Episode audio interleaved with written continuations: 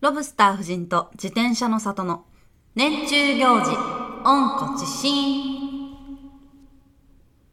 日本民族学の父、柳田国夫は言いました。1年365日のうち、300日余りはただの、ちょっと待何って、これやめて。これ今あの、これやめてくれよは。早くぐるぐるぐるぐる手を回してあの早く言え早く言えってやってあんだけどそれはあじゃあもう一本当回にどうぞ集中して日本民族学の父、柳田国夫は言いました。1年365日のうち、300日余りはただの日。決まった仕事を繰り返し、忘れて過ぎていく日。特に定まったある日だけが、子供が指を折って待ち、親はそのために疲れもいとわず用意して、和やかにその一日を送ろうとする。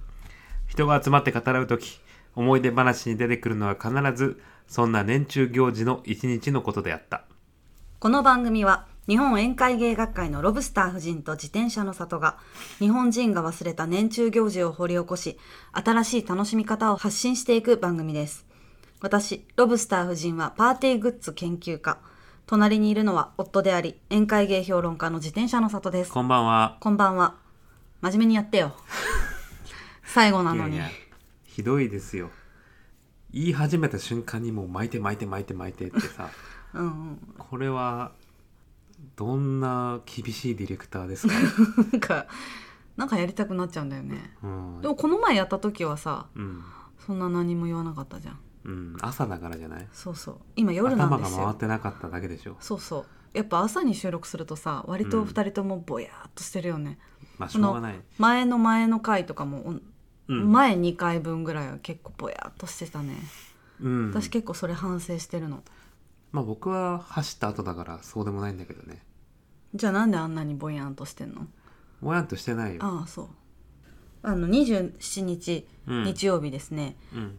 えー更新してませんはい、しれっと更新してませんなぜかうん、喧嘩してました しかもうんなんか大黒米をねその年賀状をあのやめてその大黒米でね、うん動画を撮るって言った時にうんなんかラップをするって、うん大黒米でラップをするっていう話だったのね、うんだから歌詞を書こうみたいなでうん書いてよって言ってたの。うんで断片的でもいいから自転車の里が書いてくれれば私は音に乗せて、あのそれを語尾とか変えたり言葉変えたりしながらうんやるからってそれ一回やったことがあったからそのね、うんラップを作るのをねうん2人で、だから言ってたんだけどやらなくてなかなか、うんでやってよって言ってたのね、うんそしたらなんかラップは違うと思うみたいなうん言い始めてうんえみたいなそうね、大変でしたなんかさうんあの途中でさあん違うなって思ったんだろうけどさ、その違うと思った時に言ってくれないとさうんねえなんか急にもう私はラップを作ろう作ろうとしてるのにさ、そうだねそうそうそれでもう喧嘩しちゃったのそれでねえでもバカみたいだよねラップなんかラップはみたいめな、ちゃくちゃバカみたいだよね、うん、信じらんない前よ、回の時はあの落合陽一さんのうん「日本最高戦略」っていうねうん、日本最高戦略そう本をうん2分のラップにまとめるっていう、そうそう結構大変だったねうん、でも大体エッセンスはねそうそ入っうてたんじゃないかな名曲だねうん2020オリンピックなんだっけ佐野健とザハの死体の上に Perfume 踊るよオリンピックでもこれ作ったの がえっと2000 19 1918 18年の春、息子がまだお腹の中にいたそうだよ妊婦の時にやったんだようん、そうそなかなかう Perfume 踊るよオリンピックでももう Perfume も踊らないんじゃないか踊らずじまいオリンピックもやってない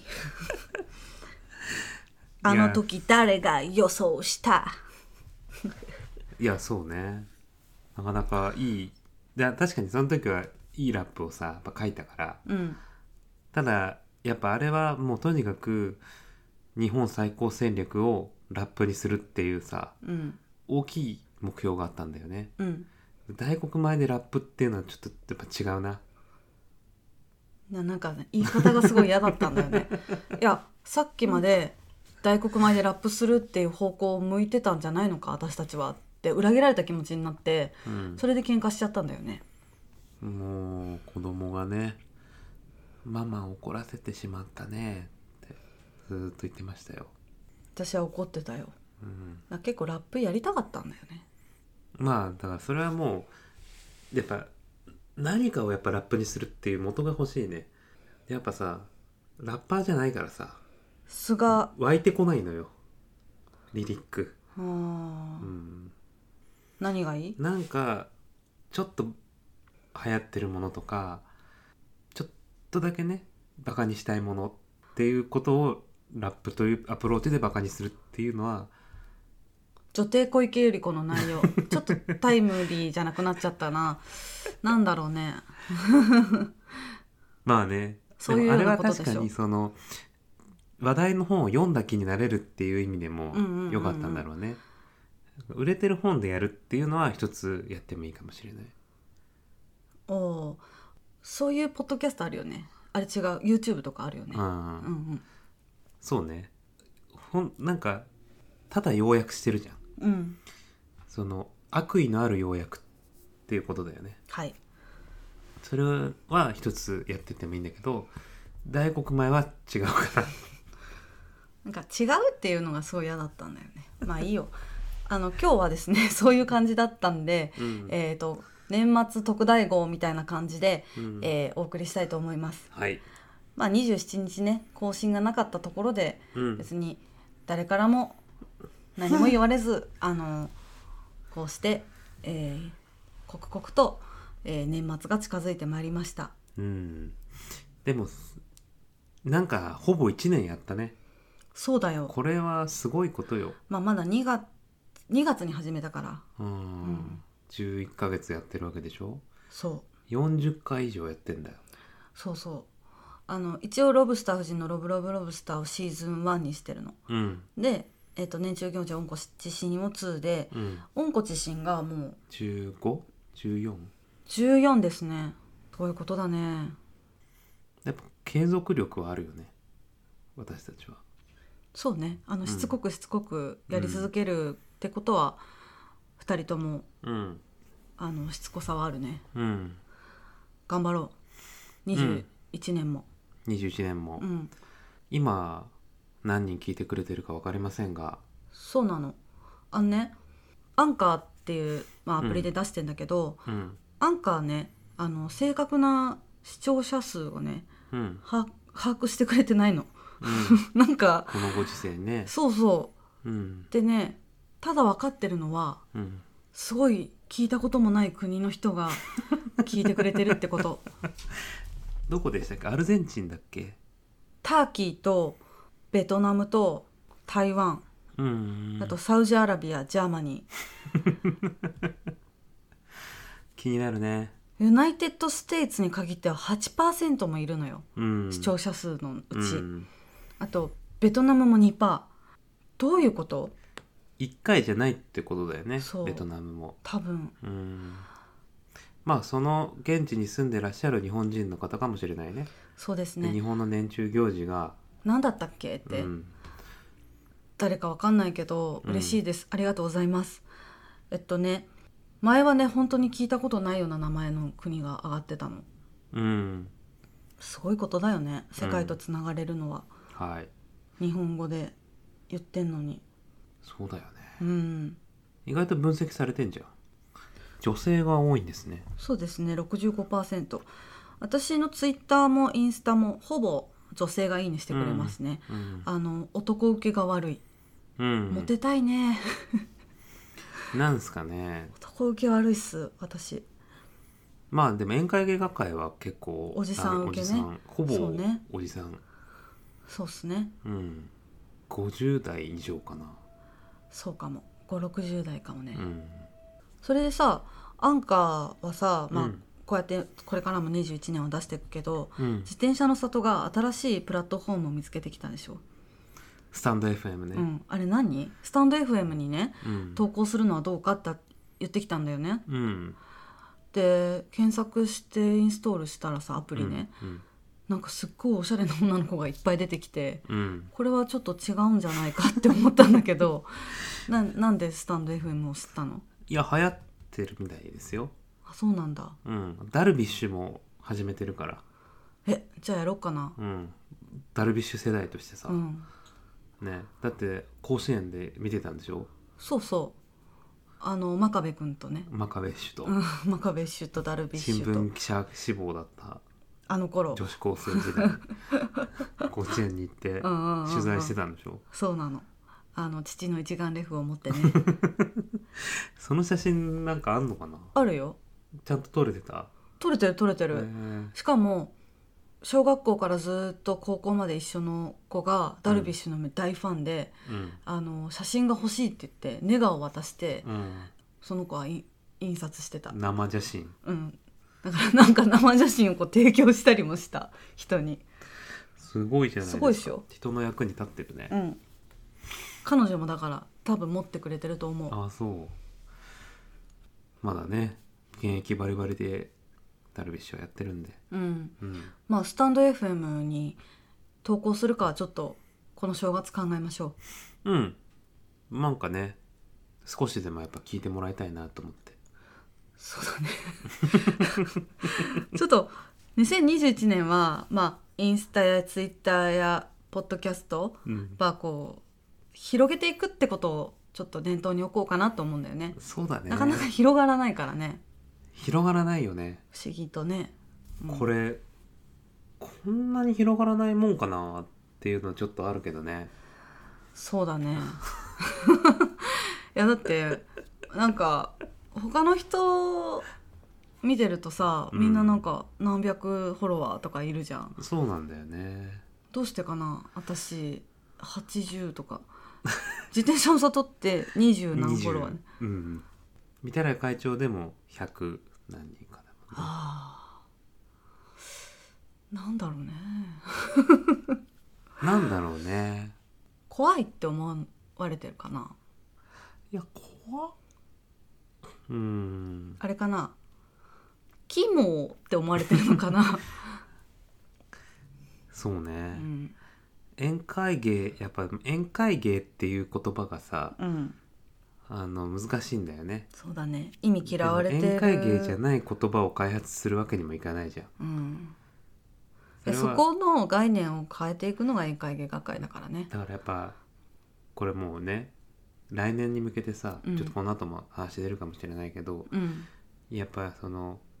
多様性に富んだうんエシカルなうん宴会芸本おうを出すっていうさそれ来年の目標にしようかなと、分かったうん、ダイバーシティサステナブル、サステナブル宴会芸、う、うんそうそうサス SDGs っていうことでサステナブルデベロップメント宴会芸 SG DG え S はサステナブルディベロップメント SDGs の G のとこに宴会芸のあ A 入れようか SDGs の宴会芸の A ってなんだえ E いいねうん SDEs うん SDEs いいじゃんまあそういうテーマの学会やりたいね一回ねそれで、うんそこでの研究成果をまとめた本を出すっていういいねあのロブスター夫人はねうん食べられる宴会芸っていうのを結構考えてて、うん海苔のね、うんお歯黒とかあとうんチーズッパって言ってチーズをこううん歯に見立ててね、うんネズミちゃんをやったりとか、うんうんまあ、そういうこうゴミの出ないうん宴会芸、うんそれをねこの前ね扉さんうんにインタビューしていただいて披露したんだけどうん皆さんえっとねノートで「扉通信」と検索してくださいはいロブと自転車の里がインタビューしていただいてますうんそこで、えー、とエシカルなその食べられる宴会芸ゴミの出ない宴会芸っていうのをやったんだけどうんこれはねまだまだあると思うんだよねそうだね、まだまだいける気がするうん考えてるのは飴とかうんあと綿菓子とかうんなんかガムうんあのチューイングガムみたいななんかさ昔6フィートガムってあったの覚えてるあったねあれすっごい好きだったの私あそういるんだねそういう人え どういうことあでしょ自分でさ切るのよ、よあのセロハンテープみたいにうもんうん、うすっごい好きだったあそう、うんいるんだねそういう人ねえ どういうこといるけどあれはあそっかなんかさあのベロがさ真っ青になるお菓子とかあるじゃんああうんうん、うん、あれも使えるなと思ってそうだね、うんやっぱあれ30は過ぎてやると宴会芸になると思うんだよね小道具だね、うん急に青くなったらいいよねうんああいうお菓子ってさうん見ないよね売ってるとこ、まあ駄菓子屋だねまあ、ロブスター夫人はねその食べられる宴会芸をこれからうんもうちょっとアイデアスケッチとかでねやっていきたいな、と2021年からもう一回アイデアスケッチの51番からそうか100までやらなきゃだからうんやろうかな、そうだね止まってんであすとよ商品化もしていかないとねそうですね、うん商品化ねうんしたいよしたい豚バナボをしたいね今ねあの 3D プリンターの工房の方うんには4月かうんうらんちょっと本格的にやりたいっていうことで今保留って感じにしてもらってんのああそうですうん、あロブスター夫人が4月から結構時間がね取れるようになりまして、息子が幼稚園に入れたので、よかったようん、これな受んか験受の験の話話しまししたたねからねうんちょっと回収しとこうかなっていうのうで、ん不思議と入れましたねねあっけないもんでしたねなんか終わってみるとねうんまあよかった短よかったよ私たちの受験まなあんてそうものは、だね、うん、もういもうこの世にはねもっともっとね大変な受験をされてるからね皆さんねや本当に、うん対策のしようがないじゃんそれが良かったよねうんその塾とかさそうそういねうの行かなくてでかないからそうでやっぱり私の髪の毛を黒くすればよかっただけだったからねそうねうんあとね僕もスーツを着たりとかそうね急激に痩せたりとか、うんあとまあ髪髪のを伸ばし毛を頑張って伸ばした伸びたんだよ結構ねうん坊主っぽくなかったもんねあれそうね、うんあの坊主だったことに悩んでたけどね、うんこれあの詳しくは、えーロブスター夫人の「ロブロブロブスター」の時だよねあの時ははいその受験の回をぞどうぞ聞いてくださいはいまあそういうこともありましたね今年はねはいちょっと何があったか振り返っていきましょうかああとしつこいっていうあれで話題だとさ、私たちさ16時間ダイエットを、ああずっとやってますうね、ん、もう8時以降は何も食べないし朝ごはん食べず朝ごはんに食べない飲み物だけで12時まで何も食べない、これあの自転車の里ってさやっぱ真面目じゃんだからうんきちっと守ってるね、うん私時々やっぱりあの息子の朝ごはんの残りをパッと食べたりとか、うんうん今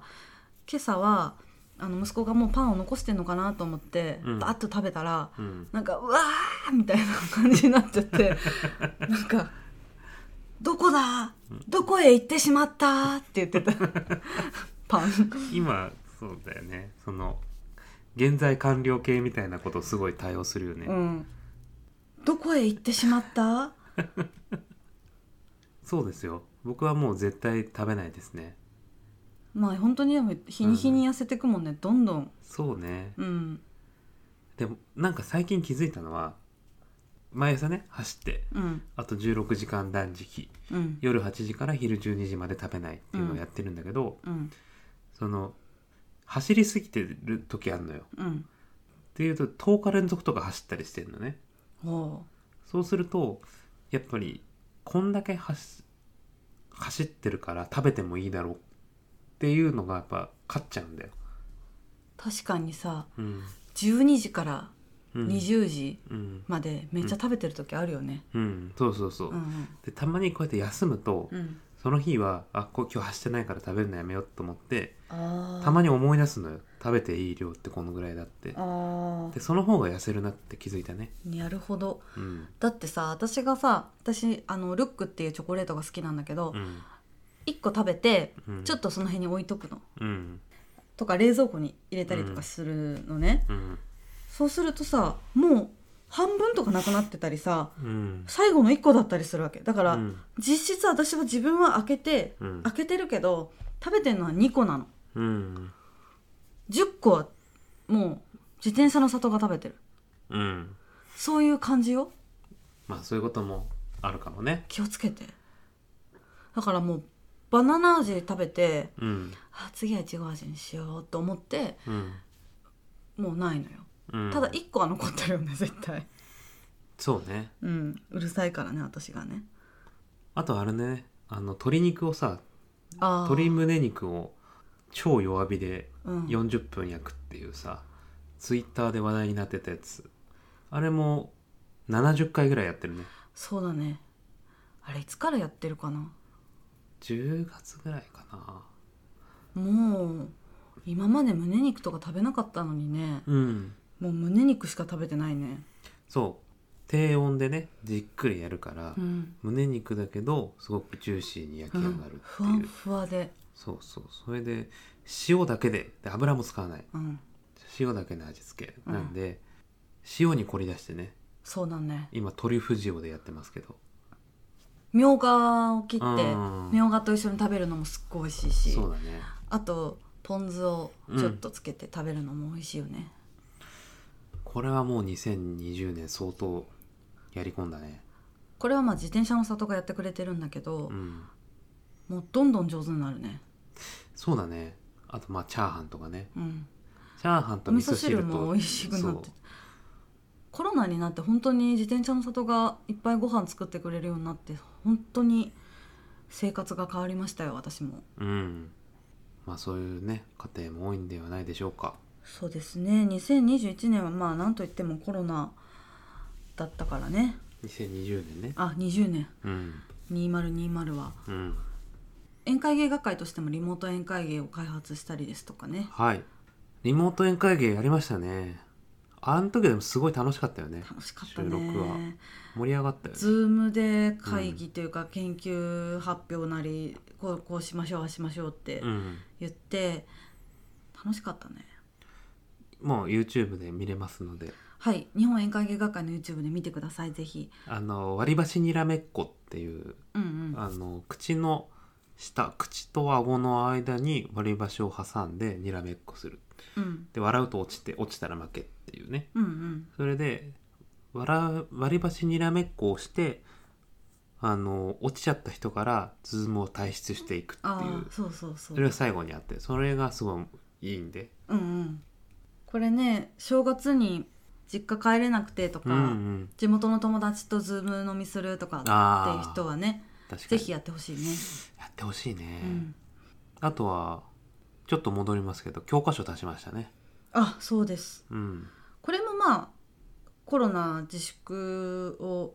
そうだねしてやっぱまとまった時間ができてなんであゴールデンウィークにやっぱ何もすることがなかったってうんいうんうんうう、んどこにも行けなかったもんねうん戦車の里は大活躍したんじゃないですか、うん結構いろんなことやったうね、ん本当にロードサイターズの原稿を8ヶ月ぐらい書いてないね、そうだ ね、うん、なんか書かなきゃうな、ん、本当はあのインタビューをねいっぱいしたかったんだよね今年は、いやーほんとそうだねあのレジェンドの人たち宴会芸レジェンドたちというか、やっぱ宴会芸ってさあの秘密の時間だったりするじゃない、うんその例えば動画撮ってアップするようなことじゃなくて、うんもっとこううちうちのなんそうかだだ,、ねから本文献に載ってないみたいなそういう宴会芸が多分大量にあるから、うんそうだね60代70代80代の人とかからその当時の宴会芸だったり自分のお箱宴会芸だったりをねうん聞きたいなっていうのはずっと言ってたんだけど、まあ、それがむちょっと難しかったね。そうだね、まあ、一番誤算だったのはやっぱ私のねあの会社のレジェンド、うんうん宴会芸レジェンドがいるんだけどうんうんうんその人が今年定年のはずだったんだよねそうで私はね手帳にまで書いてた のちょっとまるまるさん退職定年退職ご退職ってう、ん、結構前にその取材というかああそうだ申し込んだんだねよね記事書かせてくださいみたいな話をしていて、定年したら何でも出せるからとうんうんこれ楽しみ定年したら YouTuber になるっていう言ってたんだよねそれちょっと定年伸びちゃってねうんだってさこれ伸びるとさ私の父親とかもさ65うんまでとりあえず行って70まで行こうかみたいな感じあるからさあと10年も待てない よそうなんだよなどっかでやっぱちょっとこっちに寄区せ切りてをつけてほしいねそれか宴会芸学会にご招待するああ学会来ていただいてね、うん、だからそういう意味でもやっぱリアルで学会ができるようになってほしいね早くそうねね本当にそれは望むところですねうんまあそれはあらゆる、まあ、演劇だったり音楽だったりあらゆるイベントでね本当にそうねあとは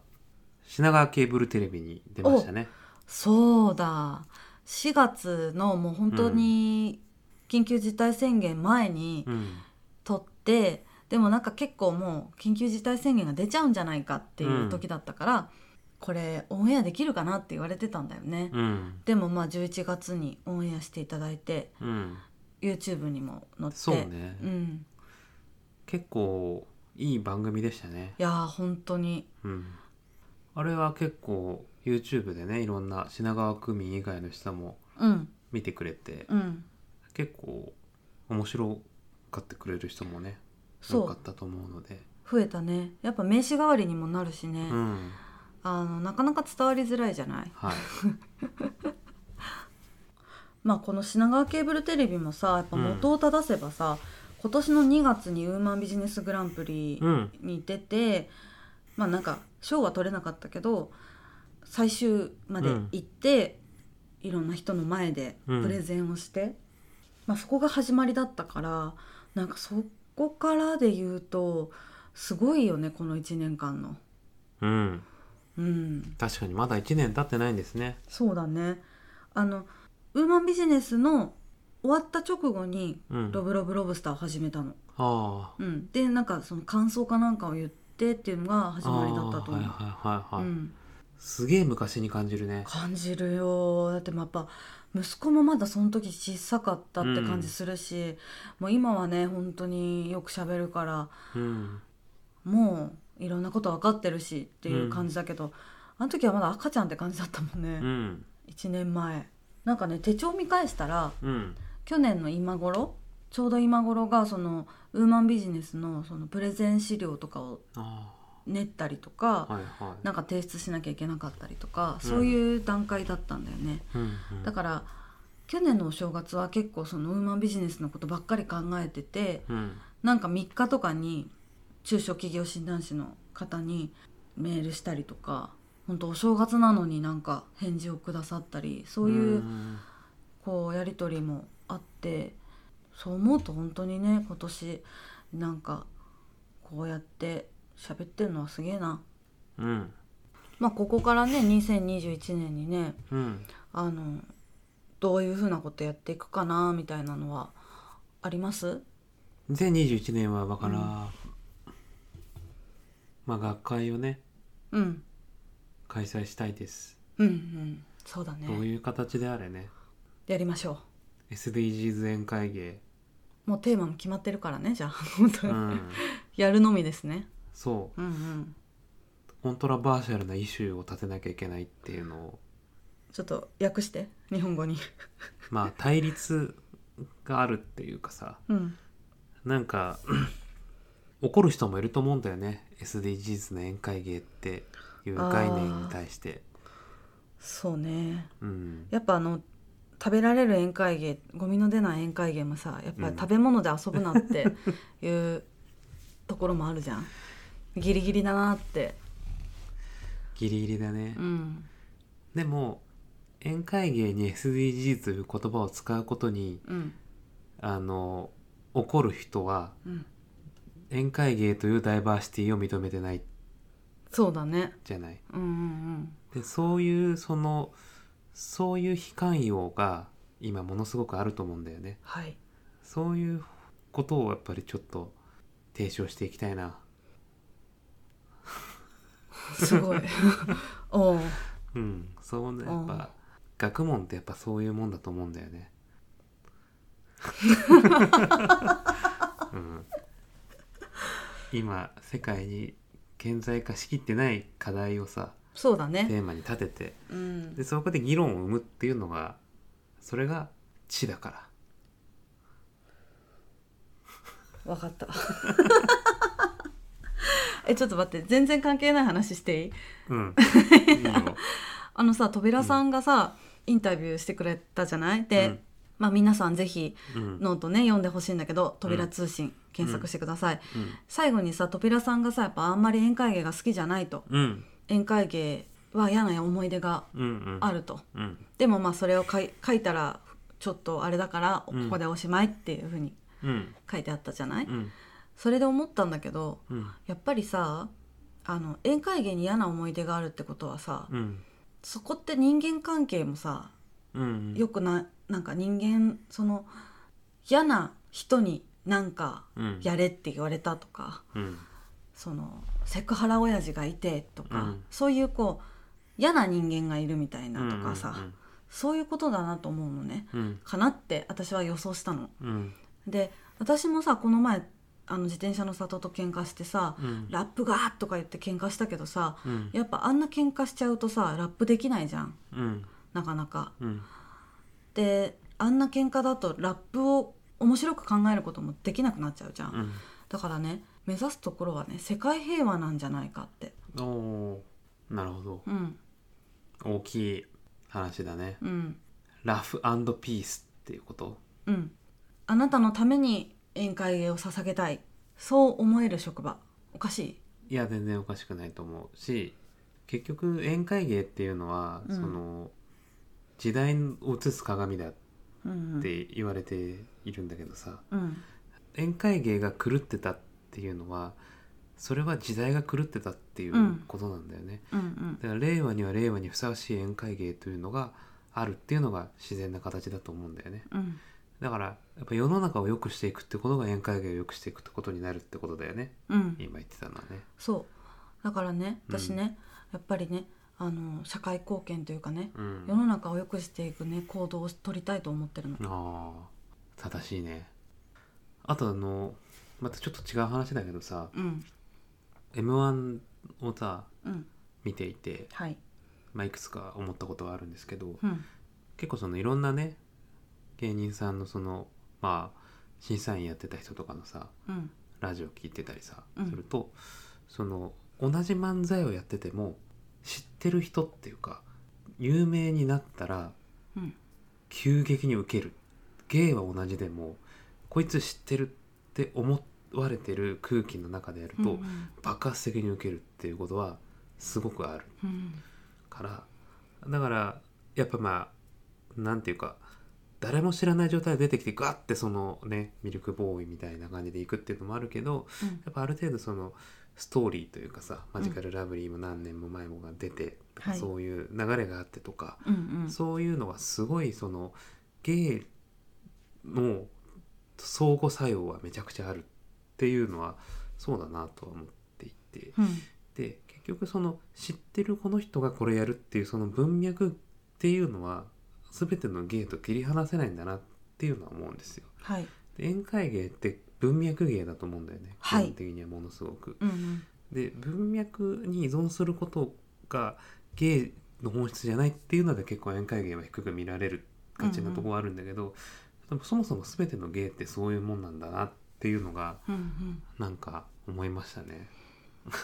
あとマジカルラブリーが漫才か漫才かじゃないかで言うとさうんうんやっぱ漫才ってそもそも終わり漫才とかもう全く違う形のものじゃないですか。そのしゃべくり漫才っていうのは漫才という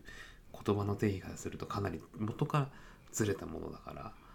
すごく無意味な議論だなと思いました。ツイッターでやってたんだよねそういう議論がねそういったもそうですテレビでもなんかすごいやってましたよ。私はおいでやすこががめちゃくちゃ好きだから、うん、おいでやすこがーってなってたんだけど、うんうん、面白かったねめちゃ。めちゃ面白かったマイクが真ん中に1本あればいいみたいなことが結論になりがちなんだけどマイク使ってないからね、うん、使ってない ねでもあれはでもさその別役みのるの言うさ電信柱のある風景みたいなことだよね,、そあうねれがあることでセンターマイクからの距離で、うんなんか気持ちは変わるんだろうねうんあれがないと確かに違うものになるんだろうなっていそううだね話がいろんなとこに行きましたがまあこれは、まあ、特大号ということでなんか作業しながら聞いてほしいですね、うん洗い物とかうんトイレの中でとかうん掃除したりしながらね聞いてくださいねえもう最後に言うのもなんだけどね年明けはやっぱお正月っていうものをやっぱちゃんと知るっていうことから始まるんですかねそうしましょうかねうんあと次は成人式とかもあるしね年明けはいつかな3日3日ですね、うんまあ3日じゃあ撮りましょ三が日とは何なのかううんうんそこはちゃんと調べましょうかねうん、10月からさ、うんまあ、9月27日からやってますけど、うん7割ぐらいが収穫を祝うそうですねやつでしたねまあその時期的なものですねやっぱ秋冬は収穫祝ってんだなうん、だ春に向けて多分ちょっと毛色の違うものがいろいろあると思うんだよねそうだね季節の感じが出てきそうだね、うん楽しみですね来年もいろいろとあのー温子知事のかかし祭りの時うん4うんかかし祭りシャープ4の時にうん言ってた私の右腕ちゃん祭りっていうのをねうんやらなきゃなの明日31日は今日な何でしたっけえっとねうんなんか道具なんか道具を大事にしようみたいなだった気がするあー道具に感謝を言おうみたいな私の右腕ちゃん祭りってその実在するもの違う違うあの温故知新したやつああそういうことね、うんはいはいはいはい私がなんか私の右腕となってくれてる機械たちを集めてああ、祭りをするっていうあ言ってましたねそれ大晦日にあるんだちょっと忘れちゃったから4聞き直 すわちょっと皆さんも聞いてみてくださいはいでもまあインスタにやらなきゃなインスタでねいろいろとああそ面うそ白いう画像を上げてるんであのアンパンマンのパーティーをしたんですようんアンパンマン好きの女の子がね近くに住んでてそうあの息子のガールフレンドなんだけどねドキンちゃんになるドキンちゃんすごい頑張ってましたねあれうんやっぱ喜んでるくれるだろうと思う顔がもう目に浮かぶからさ、うんもう絶対に一生懸命作ろうと思ってうん喜んでくれたようん嬉しかったわうちの息子はね赤ちゃんマンうん何度聞いても赤ちゃんマンになるっそうて言うもんだからそうそ本当に作っちゃったようなんかさうん一時預かりみたいなとこにね時々うん預けるんだけど、そこで迎えに行くとさ、うん赤ちゃんマンのぬいぐるみを抱きしめてるのねだからなんかあ本当に好きなんだなと思ってそれまではなんかなんでか赤ちゃんマンって言うんだろうなんだろうなとは思ってたんだけどあこれ本当に好きなんだと思ってまあじゃあ作ろうかなと思ったわけホラーマンと天丼マンも好きだよねそう一時期好きだったけど、うん最初好きだったのはうん天丼マンだよねでその後ホラーマン好きだったけど、あの最近言わないよ赤ちねゃんマン一,、うん一筋でうんまあいいけどね別にうんうんなんか端っこの方行ってんな王道行かない うんまずいねあアンパンじゃねえのかのほら両親 まあ皆さん良いお年をお迎えくださいませはい今年もありがとうございましたありがとうございましたあの来年のロブスター夫人の活躍をはい大活躍を、もうねうん、予言 YouTuber 予言しますよ YouTuber としてはい YouTuber もしたいしあとなんかまあロブスター夫人のパーティーグッズという事業をうんちょっと本当にしっかり指導していきたいなと、そうだうねん、今までね準備してきたからね、うん、あとはあのまあロブスタージのパーティーグッズでこう事業主としてやりますっていうのももちろんだけど、うんまあ、あんまりそこに固執せずに、うんいろんなところで働いてもみたいなとも思ってます、うんなんせねそんな働いたことがないのでねちょっとやっぱいろんなところを見てみたいなとも思ってますはいはい。それでは皆さんまた来年お会いいたしましょう。世界は宴会場、生きることは宴会芸。日本宴会芸学会のロブスター夫人と、自転車の里でしねたえねえ自転車なの自転車さよならさようなら